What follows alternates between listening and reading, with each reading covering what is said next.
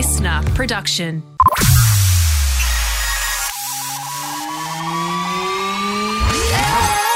This is the streaming service, your regular reliable source of TV, movie, and streaming news. I'm Justin Hill, and in today's ep, Kate Winslet has opened up about why her life was so awful after the Titanic came out. But first, Emily Blunt reveals the nightmare that happened on The Devil Wears Prada. One of my all time favourite movies has to be The Devil Wears Prada. The film was based on a set of books. Now, if you haven't read them, give them a go. They're so good. About a young girl who goes to work for an editor of a fashion magazine called Runway. And she literally gets trampled on by everyone trying to make their way up the ladder in their high heeled stilettos and designer dresses, while also being treated like absolute dirt by pretty much everyone else at the magazine because she didn't fit in. It starred Anne Hathaway as Andy, the young girl, and Meryl Streep as the magazine editor editor Miranda Priestly, who reminds you a lot of Vogue editor Anna Wintour, and the one and only Emily Blunt as Miranda's first assistant. Now, Emily opened up on the Happy, Sad, Confused podcast recently about a time when working on the film that made her feel as ill as her character did when she had food poisoning in the movie. She describes the first table read, now, this is where the actors all sit down and go through their lines together, as hell. She said she was 22 years old, she was sitting there with all these big stars like Meryl Streep, and she knew that her first line was coming up. She had sweaty palms turning the pages as Anne Hathaway delivered her lines. Adrian Grenier from Entourage would have been there, and then it finally got to her. So in the movie, it's the scene where Anne's character rocks up in her unfashionable outfit to her first day at the magazine, and Emily's character says something about human resources having an odd sense of humor for hiring her.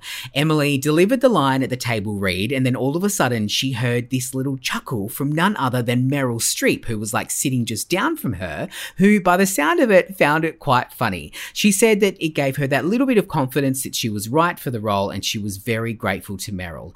I have also heard that Meryl insisted on not speaking to the girls and basically staying in mega bitch mode to keep in character for the entire shoot. So I think she was pretty lucky to get this moment in the beginning. As the Devil Wears Prada celebrates celebrates its 18th anniversary this year. Yes, 18 years old. You can stream it on Disney Plus now. Speaking of iconic movies, Kate Winslet has opened up about her time on the Titanic. Well, actually, it was more about her time after the movie came out in 1997 and how awful it was, to be honest. The film was massively successful. Kate played the role of Rose opposite Leonardo DiCaprio. It won 11 Oscars. Literally, everyone knows this movie. They quote it and they cannot listen to Celine Dion, My Heart Will Go On one more time. Or is that just me?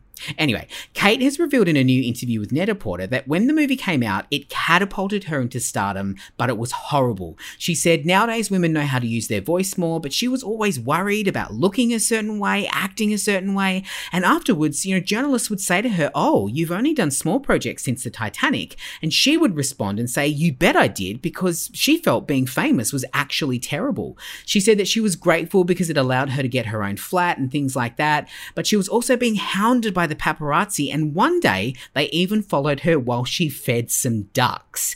Now, while she's gone on to have an incredible career on the big screen and on the small screen, I loved her in The Mare of Easttown. If you haven't seen that, you've absolutely got to check that out. She is set to return in a new political miniseries called The Regime, where she plays the role of a dictator of a European country who will step on anyone who gets in her way. You'll be able to stream The Regime in Australia on Binge from March 4.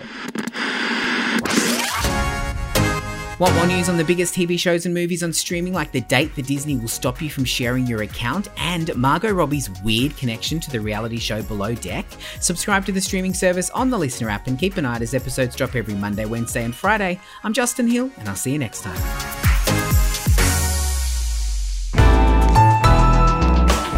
Listener.